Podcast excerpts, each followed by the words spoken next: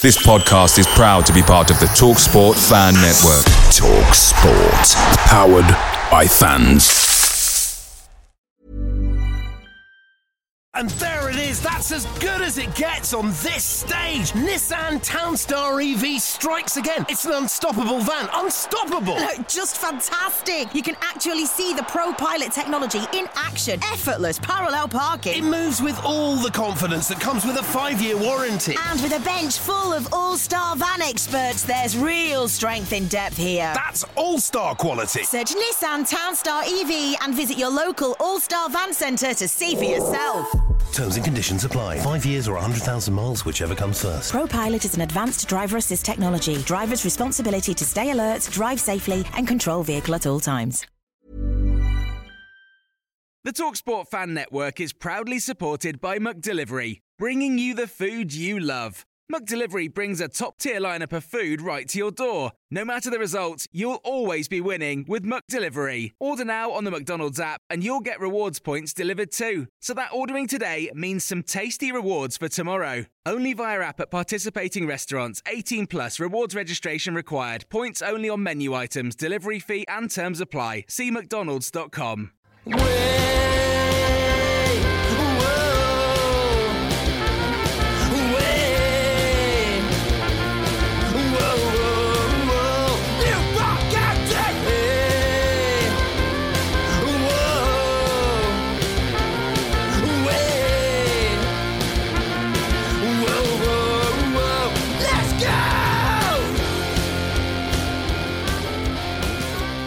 Hello and welcome to the 1912 Exiles podcast, the Newport County podcast made by the fans for the fans. I'm Ed. It's another pod of two halves today as we continue our January February series of interviews in the first half, Rhys and I will be exchanging notes on the Notts County and Gillingham home games. And then in the second half, there's an interview that I mentioned a few times with Martin Calladine about his book, No Questions Asked How Football Joined the Crypto Con. It's a really great conversation, so stay tuned for that later.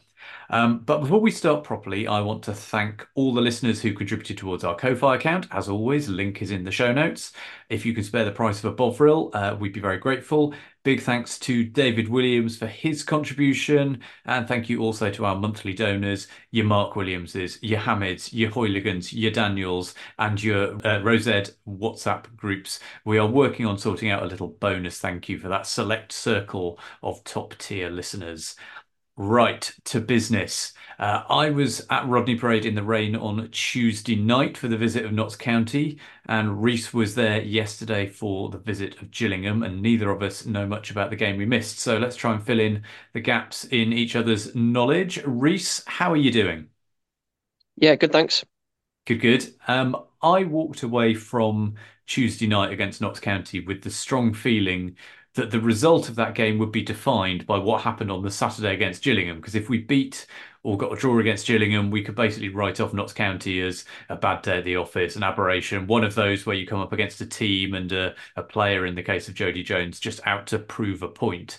Whereas if we'd lost to Gillingham, it might have taken on a bit more significance. Um, but yeah, in the end, having got the three points yesterday, I've kind of already put Notts County out of my mind. Was that the same for those who were at the game yesterday, do you think? If we'd lost two on the bounce, then that may have brought our nice run to an end with a bit of a bump. But since um, the 23rd of December, we've essentially been League Two's form team. So, yeah, as you say, the Notts County result might be an aberration, but by the sounds of it, on the day we were um, we were just completely outplayed. Uh, but yesterday, I thought the the first half um, never really got going, but by either team. Um, second half, we got hold of the ball a bit more. We, I think we were trying to draw um, Gillingham out a little bit. We kept possession really nicely. Uh, we worked the ball really nicely down the left, uh, and that ultimately resulted in the Will Evans hooked volley, yeah. um, which was a really nicely taken finish. He he said um, in his post match press conference he wasn't really thinking about it too much. He, it was more of a hit and hope, and I think because he hooks it into the the far corner, the goalkeeper was expecting it to go the other side, and I think it wrong foots the keeper. But you know, taking the ball like that and getting the power and the direction that he did on it is still quite a good skill. So fair play to him, and the goal scoring run carries on. Yeah, I mean, you know, as you say, he talked about it as just an instinctive hit and hope thing, but that's exactly the sort of thing that you do try when you score 20 odd goals and everything you you're trying comes off. You know, last season's Will Evans would have controlled that, played it off, you know, tried to get get it perfectly under control. This season's Will Evans is a, a different beast altogether. So I, I, think it's a confidence thing, isn't it? The other thing that really struck me watching the um, the replay of it was that it was quite an unusually patient build up for us. You know, there was lots of steady, quite possession based passing in the build up to that, which you know isn't what we've seen at other times this season. So the second half, they stopped pressing us as much as they had in the first half and allowed us to keep the ball. And what that resulted in us doing is playing it along the back line quite a lot until they came and pressed. And I think that was opening space up in midfield then. I would have liked to have seen us keep doing that later in the game because we did the typical thing that we do of dropping deeper and deeper and uh, just having a line of defenders along the 18 yard box and wave after wave of attack coming at us, which you know, in fairness, it worked, but um, I don't think it does anyone's blood pressure any good. No, no, exactly.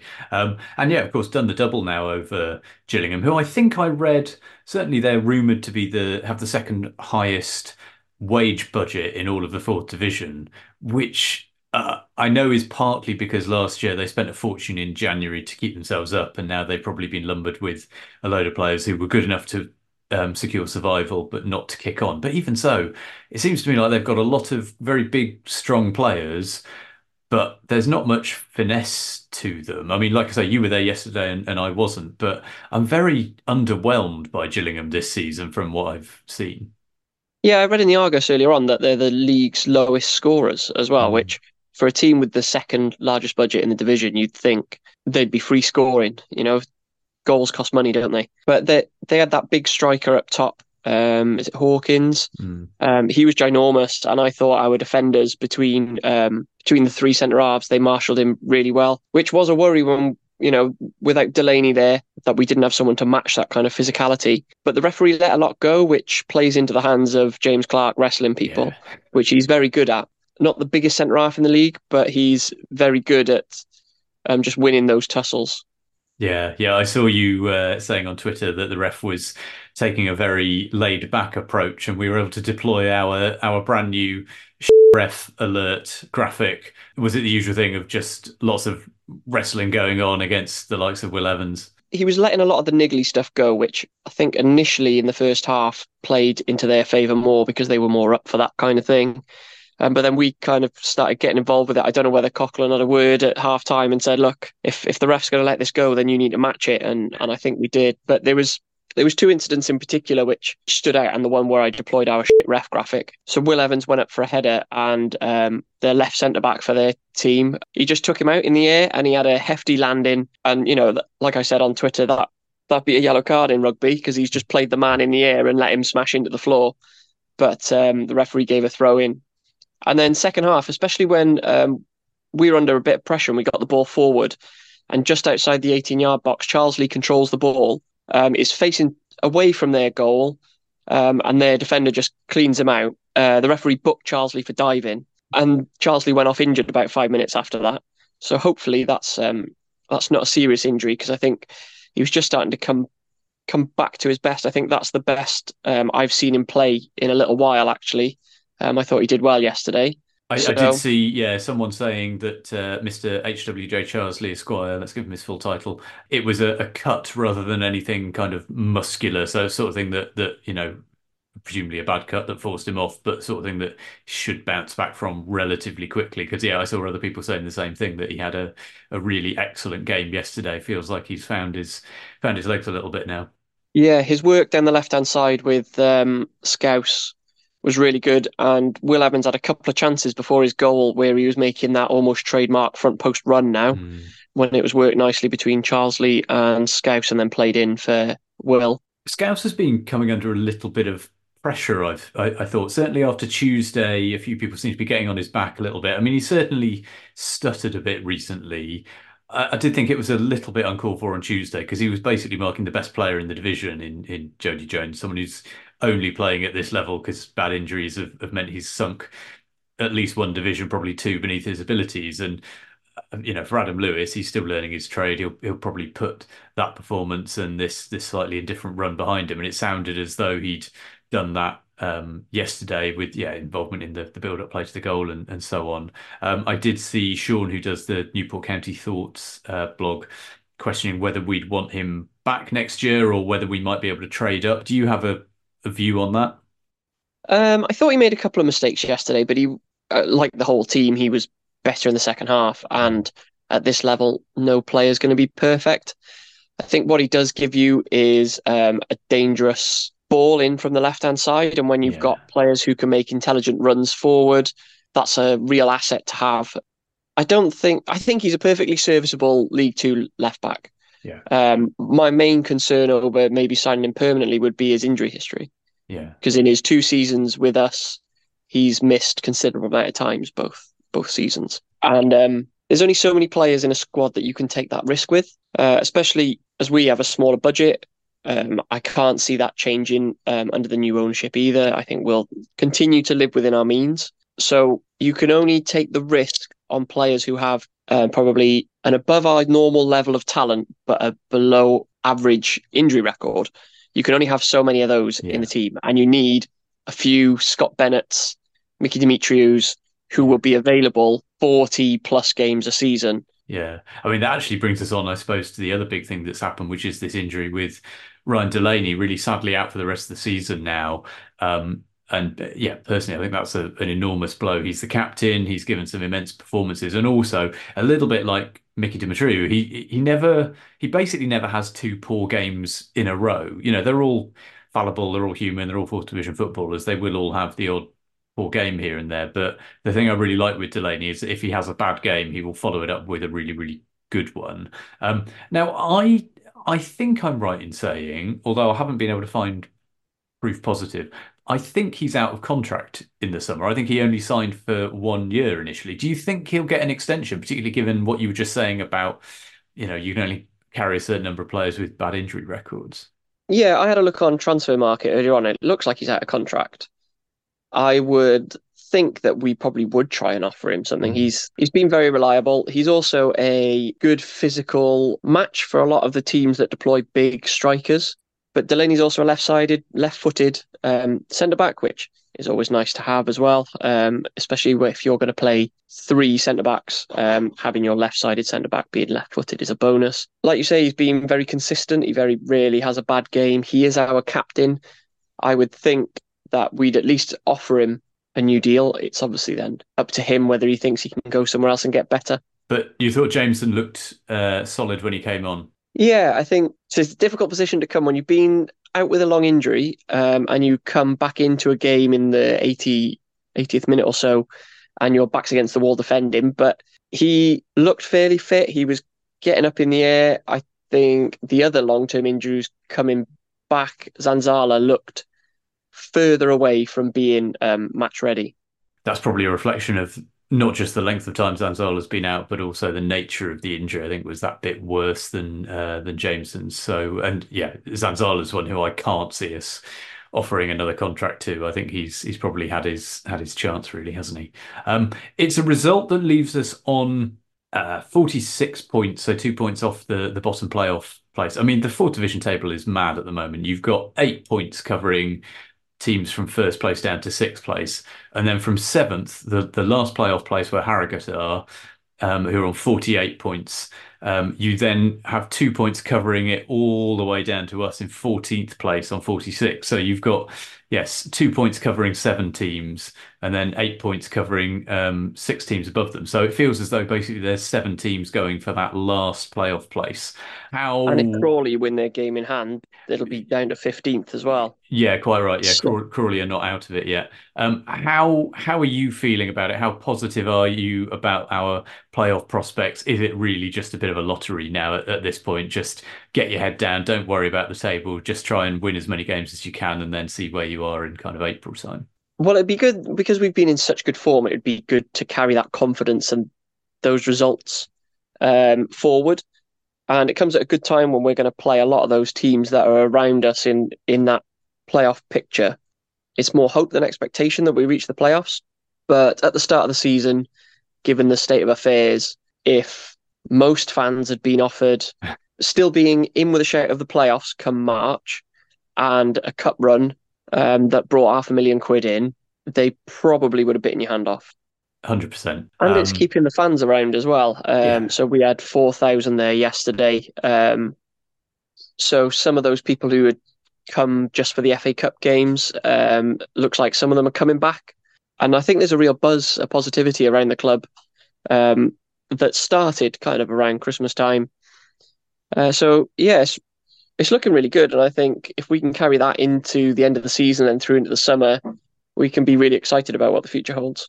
Hundred percent, and the fact that we've got a lot of players who are coming towards the end of their contract, it's not actually the worst thing in the world because it, it it does mean that they are you can keep them motivated over the next uh, few weeks as well, and you know use that as a little carrot to dangle in front of them.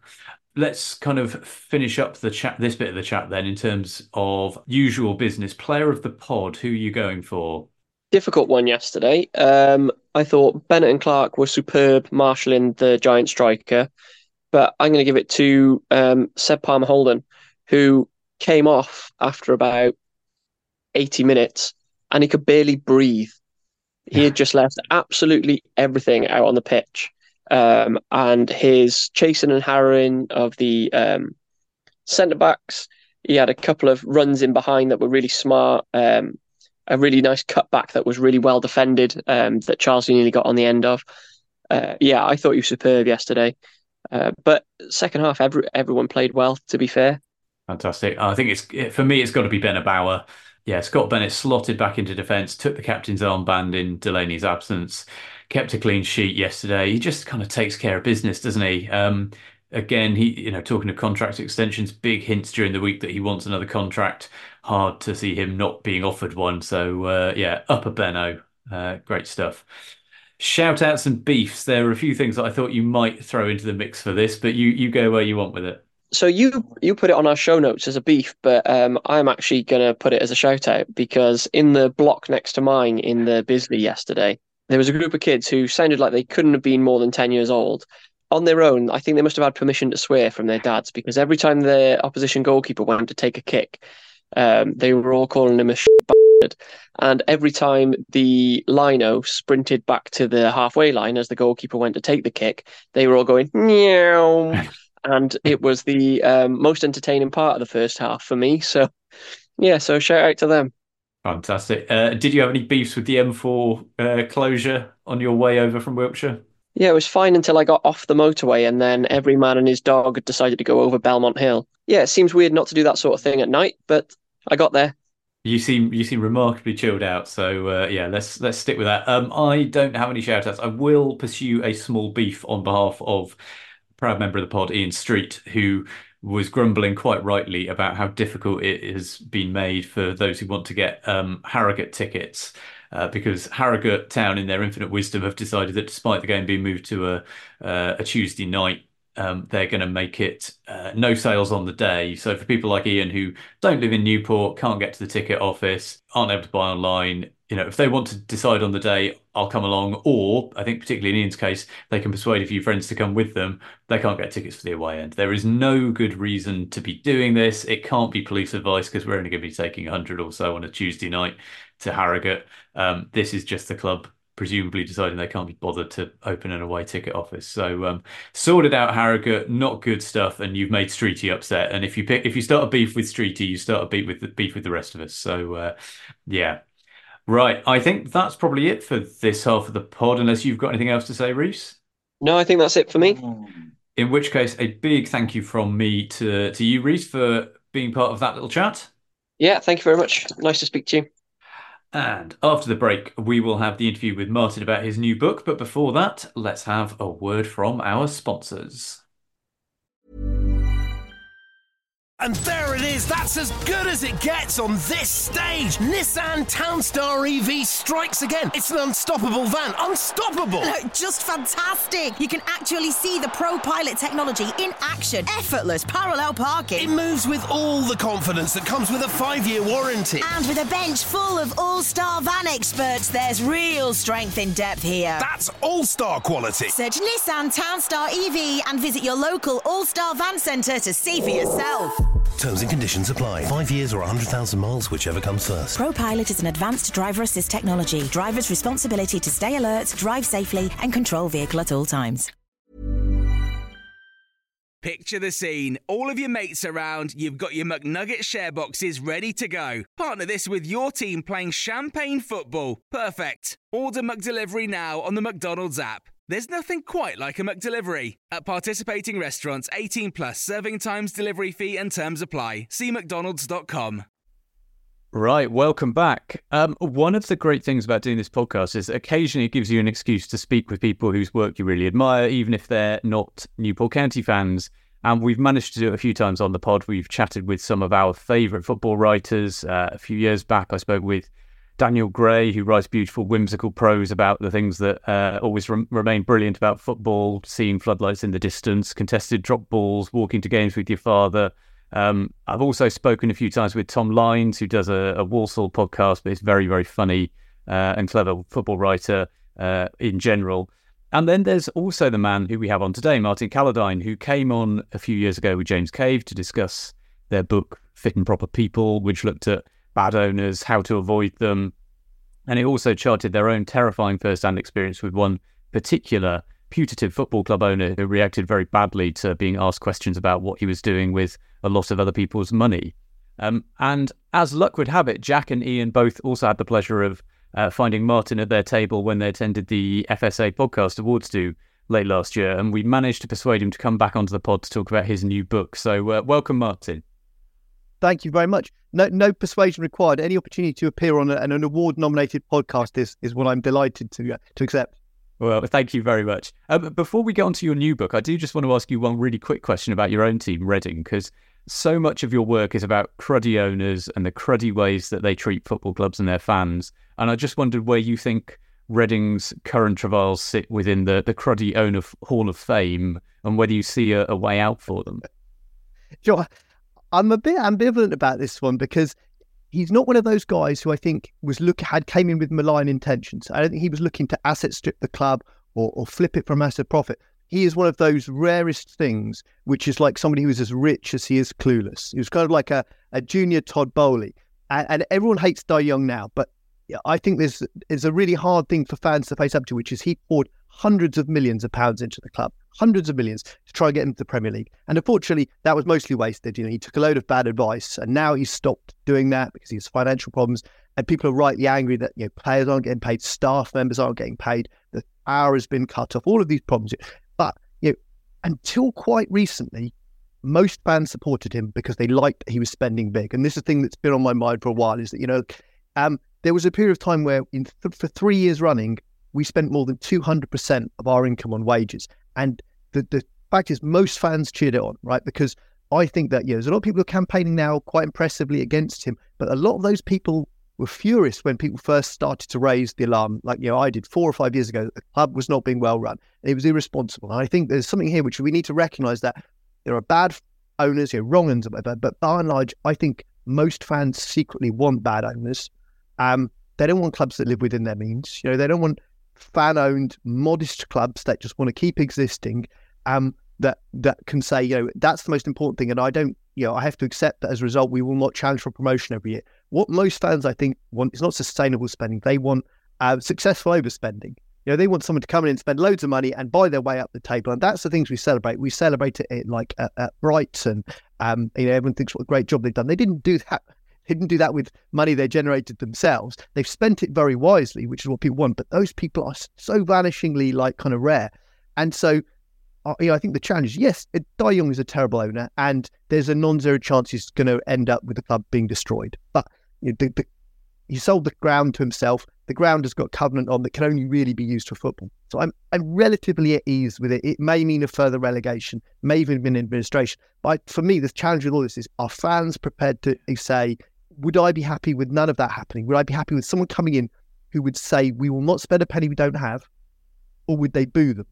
Tell you what, that is a, really timely reminder for Newport fans, having just um, in the last few months moved from a position of fans owning the club to selling to Huw Jenkins, a former Swansea City owner. Um, and a lot of fans go, great, well, the shackles are off now. We can go out and spend big and, you know, try and get ourselves promoted out of the, the fourth division. That is uh, an important reminder that, yeah, care for what you wish for and, and living within your means is is actually a really valuable and important thing in itself. So uh, yeah, that's a that's actually quite a nice place to start. So the new book is called uh, No Questions Asked: How Football Joined the Crypto Con. Um, it does an excellent job of unpacking not just some of the specific examples of how certain cryptocurrency schemes have preyed on football clubs, but also some of the more fundamental shortcomings of crypto and, and how it's marketed. And it also explains really well for novices what all of these kind of terms and setups are. Um, but uh, just kind of tell us in your own words what you set out to examine in the book and what you think the big picture messages are from it. Sure. Well, I mean, I think there was like this transformative moment for me was when I when I first uncovered the Manchester City 3Key scandal, which um, some of your listeners maybe have heard of, which was that Man City did a deal with a crypto firm that, that literally didn't exist, and it, and it took me only a day or two to unpick and show you this wasn't a, a, licensed company. It didn't have an address, didn't have a phone number. All the people that were on their press release were entirely fictional. And more than that, Man City didn't have any information about them. Um, they'd signed this deal with these people and they knew nothing. And within a day or two, there's bad publicity and they, they dropped the deal. And at the time, you know, this is quite a few similar things seem to be around. But what unusually about that one is I, I got in touch with this person who said to me, well, this isn't just a like an up and coming crypto company. This is the new face of a rolling scam that's worth about four billion uh, pounds, and they've been ripping people off all across Europe for for several years. Um, and I thought, well, this is Man City, notionally one of the best run commercial operations in the world. And, and not too long after that, I found this deal that Fulham had done with this kind of a pyramid scheme, which is in the most basic way stealing money from people all across West Africa uh, and Southeast Asia. And that's when it began to think about this kind of bigger story that, you know, whether you think crypto was a, a total scam or not, you know, which it is, but you, you, people can differ about that. What was actually happening was that football clubs were taking huge sums of money from what were at best kind of unregulated companies and sometimes literally organized crime gangs. And they were doing so without any due diligence at all, not even 15 minutes worth. The basic due diligence, kind of the anti-money laundering checks you would you would do if you worked in an estate agency and you were renting someone a room in a flat. Uh, and the result was that companies and criminals were able to use football as this recruiting tool you know, to, for high risk, volatile assets that in many cases cost people their entire investments. Um, and that happened all across the top flight of English football and very far down into the pyramid as well. And it just seemed to if that isn't a scandal where all of this has happened, all this money has been lost, and nothing has been done about it, then you know, then I don't know what is a scandal. And and more than that, what's going to happen when crypto bounces back, as it is you know, what's going to stop this from happening again? And and my worry is that, that nothing is going to stop it. Yeah, yeah, absolutely. And you know, through the book, you set out a litany of different um, crypto approaches, all of which are, are, problematic in in different ways. You know, there's stuff in there about things people will be familiar with around like uh, NFTs, non non fungible tokens, which yeah, the un- uninitiated, un- unenlightened of us will associate with snake oil salesman trying to get people to pay thousands, often in crypto, for digital cartoons of um, bored looking apes and so on. But you explore this idea of like football related NFTs, which really briefly was seen to be a lucrative market for football clubs. Is that kind of how you see it? That these are these are just like inherently problematic assets, if that's even the right word, that have no place in uh, in in kind of football culture. I mean, yes, I, I really do think that. So I think it's understandable that some people got taken in by some elements of crypto. So, like, you know, it sounded kind of dimly plausible, right? You know, there's this new form of payment and it can cut out banks and it can, you know, there's something something about the blockchain that's transformative. And, and, you know, around the time like by, by 2019, 2020, everyone knew at least a friend of a friend who'd got into crypto in like 2015 and had made a few hundred grand. So, like, that seemed eh, plausible if, you know, increasingly that appears flawed.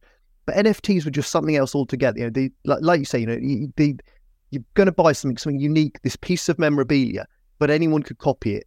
And and weirdly, even though these things were going for like a million dollars, some of these these the, the bored ape stuff, they all look really ugly, right? So that's really strange. This is a new form of art that has no artistic merit at all. Um, and so it was transparently a fact. You know, it was a scam. Uh, clubs got greedy. It made no sense, and and I think clubs just closed their eyes and held their nose. Uh, you know, I spoke to people who worked in the business, uh, and they they clubs saw the money that NFTs were, were earning, and they didn't say to themselves, you know, how does this thing work, or you know, does it work like they say it is, or is there some way we can make sure our fans have any protection if they're getting involved in this new exciting technology? Um, but they didn't. They said to NFT companies, make us as much money as quickly as you can. And you know, of course, now 99% of NFTs are, are literally worthless. You know, money is irrecoverably lost. It's gone. The digital equivalent of selling you know empty boxes at the back of white vans. And, and when these things went under, players just deleted their endorsements, and the clubs just you know they shrugged their shoulders. Um, so you they took some cases they took millions from fans, and they gave them something that didn't hold its value for even a few months. So you you know the, the quite famously Liverpool sold about nine million pounds of NFTs, which you know within about three months are worthless. Imagine if the Liverpool this season strip, right, if it fell apart after one wear or one wash, and fans would, you know, they would complain to trading standards and they'd get credit card chargebacks and the club would be forced to refund them that. But, you know, when they did it with NFTs, which were the shoddiest thing possible and lost everyone their money, there wasn't an apology, there were no refunds. So that whole bit is is is inexplicable in one sense because I think everyone deep down knew that something wasn't right with it, but clubs particularly um, failed their, their fans on such a massive scale because they must have known if they thought about it, it was wrong. And they didn't stop to think about it. And they didn't look at building anything that might have had any kind of long term value. They went in as hard as they could to get as much money as they could back. And mostly clubs didn't get that much back. But the people, but they got that money and they converted it into cash and they, that went in their bank accounts. And everyone who bought something ended up getting completely wiped out. And it's just oh, so terrible. Yeah. I mean, it, it's a theme throughout the whole of the book that that willingness to to kind of look the other way, just focus on the bottom line. How much money can we get through the door? Um, is is the thing that seems to run through this, and you know you see it with some of the really some of the very worst examples with the kind of lack of due diligence at Man City that you talked about. You know, uh, examples of of um, fans reacting really badly to um, crypto schemes like Hex, who wanted to sponsor Barnsley at one point, but then there's also some examples that have become more mainstream and established. And one of the really interesting chapters I thought was the one about Socios, who are probably the most high profile tie up between a crypto firm and UK football clubs. I mean, first of all, you know, you're the expert. How how would you describe Socios and their kind of business model? Well, I mean, given how much I detest Socios, I think I ought to at least first acknowledge that they still exist. Despite the crypto crash, and the problems with their business model, they're still here.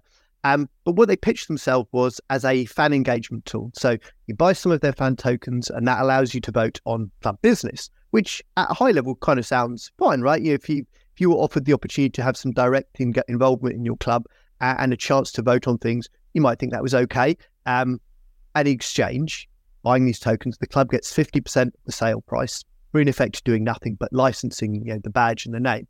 And in the boom days of crypto, some Premier League clubs made out like bandits from that. You know, they made some of them made more than ten million pounds a year. Um, but what you once you dig down into it, the first thing you notice is that these votes are incredibly meaningless stuff. You know, like what message should be stitched on the inside of a captain's armband for this game, or what design of pendant should we have for a pre-season game. So, like, really, really, like mind-numbingly stupid things. Uh, but for some reason, you also notice that look, there's no limit on the number of tokens you can buy and there's no limit on the number of clubs you can buy tokens in. Um, and the clubs are saying, you know, definitely this isn't about trading. It's not speculation. No, definitely not. But you know, go on the app and you notice there's a trading section which shows the price of the tokens, and the tokens seem to go up and down massively, and not in connection at all with the on-field performance of the club. Um, and so what it really it becomes quite obvious that it is a it is a disguised crypto recruitment scheme. You know, what you have is clubs are given this this huge surplus of of, to- of of of fan tokens, and the company itself produces billions of crypto units that you have to buy to be able to purchase the tokens. So they create this market out of thin air. And if enough people get involved in it, if enough people buy the tokens, it inflates the value of the underlying crypto and of the tokens themselves. And the people who issued these things themselves at zero cost can become exceptionally wealthy.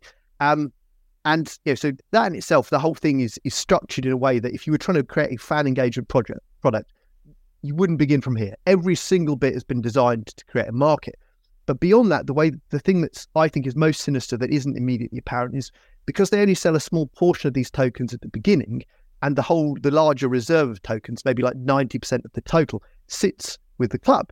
So you have a situation where fans are buying tokens, they see the price go up, that's great, it looks like they've made some money. As soon as the price hits a nice level, the club can throw some more tokens onto the market. They don't have to give anyone any warning about this, and they take 50% of that. And so you got they're they're financially incentivized by the structure of it, crash the price of their own fans' investment. And that's actually happening. Man City um, did that. Their tokens were about £25, uh, having started at £2. Then in the middle of 2021, they threw another million onto the market and that slashed the price of the tokens. So you, you, you created a, this thing where not only are you given this false sense of engagement and monetizing what ought to be free, but actually you're now playing this kind of investment game where the whale in the market is your own club and you're the plankton on which they're feeding. Almost every aspect of it I find immensely troubling and deeply disreputable. And I long for the day when they go under so I can celebrate. Yeah, I mean, it, it struck me that there was uh, there were echoes in Socios's business model of what you discussed at length in your book, your last book, Fit and Proper People, where you, you know, in that you talked about a company called Owner FC who tried to get football fans to part with their money to own a tiny share in a, an unspecified football club. Um, but both Owner FC and Socios to market their model as like be more than just a fan. And, you know, I find that objectionable anyway, because being a fan is is quite enough in and of itself. You know, you turn up to games, support your club, you might volunteer or help out if you can. But in both cases, like there's an obvious subtext. With Owner FC, it was that you were basically helping a an unfit and improper person to take over a club in your name. And with Socios, the fan token you're buying can only be bought using their cryptocurrency, and that's the real thing that they're selling. It's this like passively or not so passively encouraging you to to trade your token and your crypto in ways that benefit them uh, and the club that's jumped into to bed with them, generally like to the disadvantage of the average fan who who might be invested. Yeah, absolutely. It's it's in my view a completely meritless thing, and the challenge you always have with this stuff is you, you say is like not just you know, does this do what it says it is, but is there a better and cheaper way? Yeah. Why do you need to have blockchain involved? Why do you need to buy and trade these cryptocurrency units? Why is it just a single fixed price thing? Why do Arsenal have 40 million of them when you know Arsenal have got at most a couple of hundred thousand registered fan members? It's it's all utterly, utterly superfluous. You, if you really want to know what your fans think, and we know deep down that most clubs do not want to know what their fans think, you can ask them. It, it would be really easy to do this stuff at zero cost and directly engage only the people who are game going fans or, or regularly and have some deep ownership and connection to the club. That's not what they're doing, regardless of how they, they what how they pitch themselves to the public. You know, with this and with some of the other examples you've talked about, another really strong theme throughout the book is the the tribal way which um, in which uh, crypto investors behave. You know, I've seen you on Twitter asking legitimate questions about you know cryptocurrencies like uh, well, we, we yeah we've already mentioned Hex currently valued at 0.008 cents per uh, per crypto coin. Uh, but you know, whenever you question that stuff, you get lambasted by fans of that currency, for want of a better word. And it struck me that there's a real parallel because you know, you're also quite outspoken about things like the the ethical shortcomings of Newcastle United's um, Saudi ownership, and you often get heavily criticised by Newcastle fans who can't conceive that there's anything remotely problematic about being owned by a dictatorship. And I just wonder, like more broadly, whether you think that the blind loyalty of sports fans to their team make them the ideal target for crypto marketeers because they hope that they'll display that same uncritical lens towards financial products. I mean, yes, I, I do think there's there's something very strongly in that, and you know, one of the, you know, the social media has been phenomenal for helping people connect with communities that they might not otherwise have been able to, and and you know, just us all see the, the thousand different hidden aspects of people's lives, which is wonderful and amazing. But the other side of it, I think, is undeniable, is that it, it does create really crazy tribalism. And you know, like you say, you, you say anything about Newcastle United and and it's you, you should see the DMs they get the minest of things. If you say, um, I mean, Manchester United, Manchester City, any of those large clubs, anything remotely critical, even if it's well sourced piece of journalism, will bring an enormous amount of of completely unfair, um, unpleasant uh, attacks.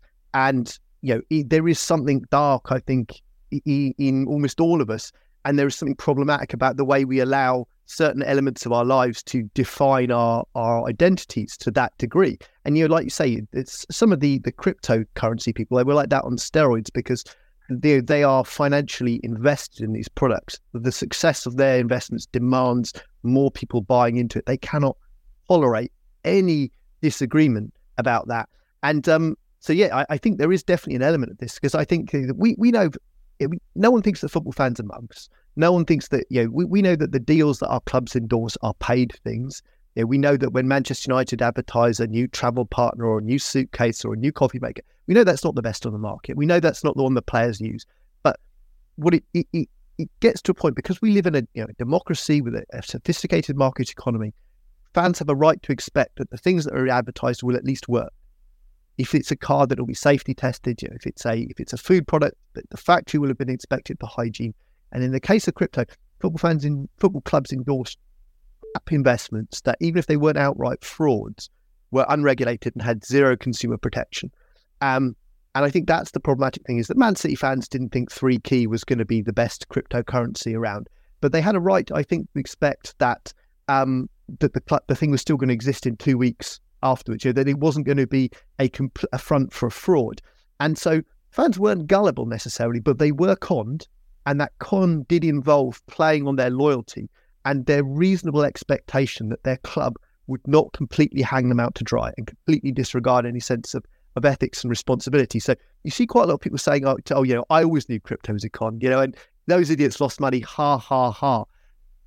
You know, I, I think even idiots need protection, and I think that even the best of us can, on occasions, be victims of fraud, and particularly we know that football clubs, while they don't necessarily determine all of our of our purchases, they are hugely powerful um, global brands.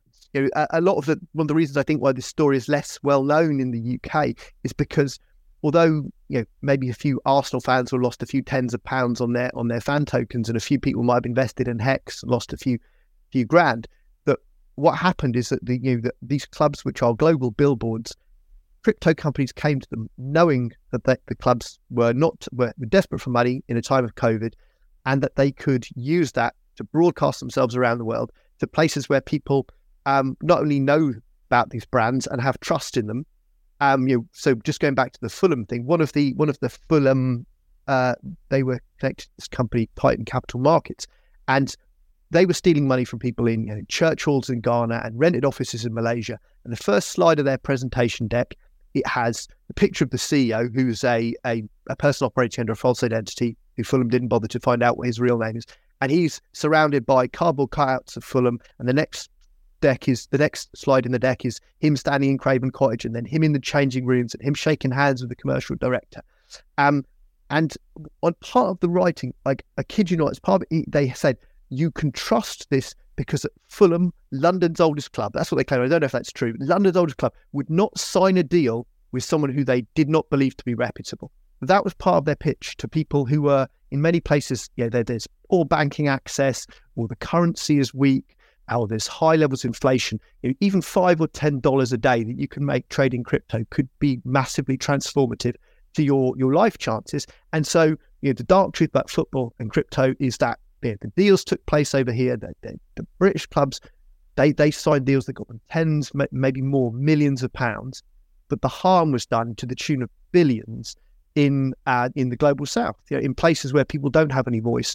And football has got away with it, in my view, in part because they took that tribal nature of people because they know that people will instinctively have some trust in them, even if they don't believe that it's the best product, they believe that they can at least rely on it, and that people exploited that to um, to harm some people who who really desperately needed a few thousand pounds and may well have lost their life savings.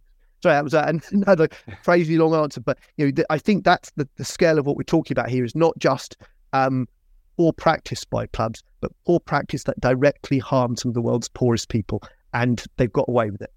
Uh, yeah, and the, the kind of global nature of it um, is is kind of integral to whole, the whole thing as well. Not just because crypto firms can flog their wares, you know, throughout the world, but also they can claim all sorts of things about where they may or may not be regulated. So, you know, new uh, at the risk of being parochial, last season, Newport County had a, a, crypto exchange firm sniffing around us, and many of us kind of felt uneasy about that and tried to kind of question it or warn others on uh, on Twitter that you know this is a, a kind of unregulated um, area of financial services, only to be told by the um, uh, by the, the crypto exchange themselves or their fans that you know we needed to like educate ourselves and that they are regulated, but out in Gibraltar and you know all of this stuff. And I, I, I kind of I suppose that's a critical point. You know, you've already said um, and, and you mentioned it in the book that you know if your club is sponsored by a a, a, a car company, then their cars have to be NCAP safety tested, and you know credit cards are regulated by the FCA, and and there's all sorts of other requirements. But with crypto, there's no trading standards, no ombudsman. It's um, you know you're just kind of taking this this huge risk. Do you think that any kind of UK regulation around crypto is is realistic um, or going to happen anytime soon? Well, well, quietly, the regulation has happened, and you know, Blinken, you might have missed it. So, um, around about October time last year, um, there was a change. Previously, the only body with any oversight over crypto in the UK was the ASA, but all non NFT crypto, so you know, Bitcoin, other cryptocurrencies, fan tokens, all of those stuff, the the, the fungible um, to, uh, tokens are now regulated by the Financial Conduct Authority, um, which in many ways is worse because now um, crypto companies and promoters. So if a football club signs a deal now, they must be a registered promoter, and the company that they're reg- that they're um, flogging must also be with the F- FCA, unless they do a kind of a, a, little fandango where they pretend that they're not actually promoting it to the UK customers. Um, but what it does mean now is they can say we're FCA regulated, but it's regulation in the sense of it's essentially if it goes under, there is no comeback at all. There is no kind of support scheme as there would be if you were ripped off on your credit card or if your pension went down. Uh, individuals don't have um, the kind of FCA approval that you would get with large companies, whereby their house, for example, could be seized if if the company um, engaged in malfeasance. And there's no suggestion that um, UK law enforcement authorities have any interest or ability to police uh, fraud. So whether through the scheme collapsing, which is mostly what happens to them, or whether it, people running off with it, you still likely lose all your money. For me, I, I, see no reason really why those these transactions should be allowed in the UK or processed. A lot of people still believe deep down that there's something transformative in the technology, but the question is why hasn't it transformed anything? When's this going to happen? Why are there no real use cases of it that aren't distinct, distinctly dodgy? Um, so my concern is that really the government has done something which seems to satisfy a lot of people, Bitcoin is surging again at the moment, and and really because clubs are not being asked, and, and football as a as a game is not being asked to take any responsibility for it, that we are ripe for exactly the same thing again. That they will start. You know, we've seen Chelsea and Tottenham recently sign these deals. They'll start pushing this stuff out, and as Bitcoin keeps going up, people will start to think that something fundamental has changed. And you know, the regulation in the US that allows for um, uh, kind of exchange traded products will make make people think that this is now a legitimate thing. Whereas what it is, they've regulated the ability to to gab to speculate on the future price of Bitcoin. So I, am deeply concerned that in many ways, um, maybe it won't be quite as large as it was last time, but people will get confused into thinking that it's properly regulated when it, it really isn't, and that clubs will feel they have a kind of a plausible deniability for getting involved in this stuff again. And so I worry that again, people are going to fall victim to bad investments. I really hope that I'm wrong, but uh, the signs are not good. Well, on on that happy note, uh, as they say, um, yeah, no, thank you, Martin. Um, really appreciate you um, coming on and, and, giving us your time this afternoon. Uh, the book is called No Questions Asked: How Football Joined the Crypto Con.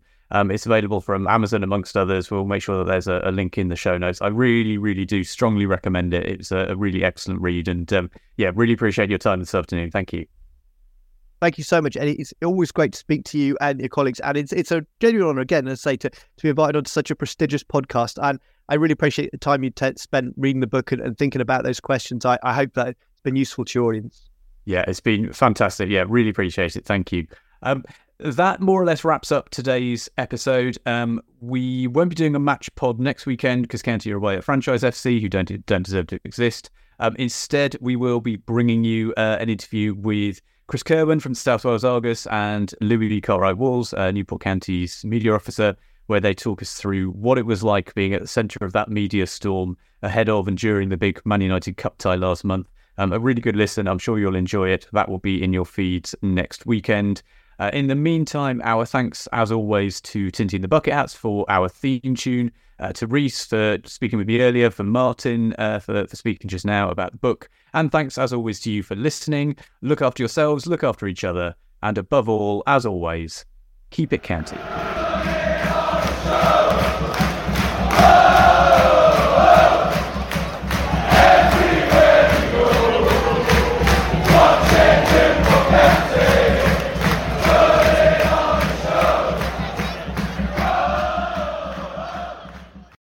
Away days are great, but there's nothing quite like playing at home. The same goes for McDonald's. Maximize your home ground advantage with McDelivery. Order now on the McDonald's app. At participating restaurants, 18 plus serving times, delivery fee, and terms apply. See McDonald's.com. And there it is. That's as good as it gets on this stage. Nissan Townstar EV strikes again. It's an unstoppable van. Unstoppable. Look, Just fantastic. You can actually see the ProPilot technology in action. Effortless parallel parking. It moves with all the confidence that comes with a five year warranty. And with a bench full of all star van experts, there's real strength in depth here. That's all star quality. Search Nissan Townstar EV and visit your local All Star Van Centre to see for yourself. Terms and conditions apply. Five years or 100,000 miles, whichever comes first. ProPilot is an advanced driver assist technology. Driver's responsibility to stay alert, drive safely, and control vehicle at all times. This podcast is proud to be part of the TalkSport Fan Network. Talk Sport. Powered by fans.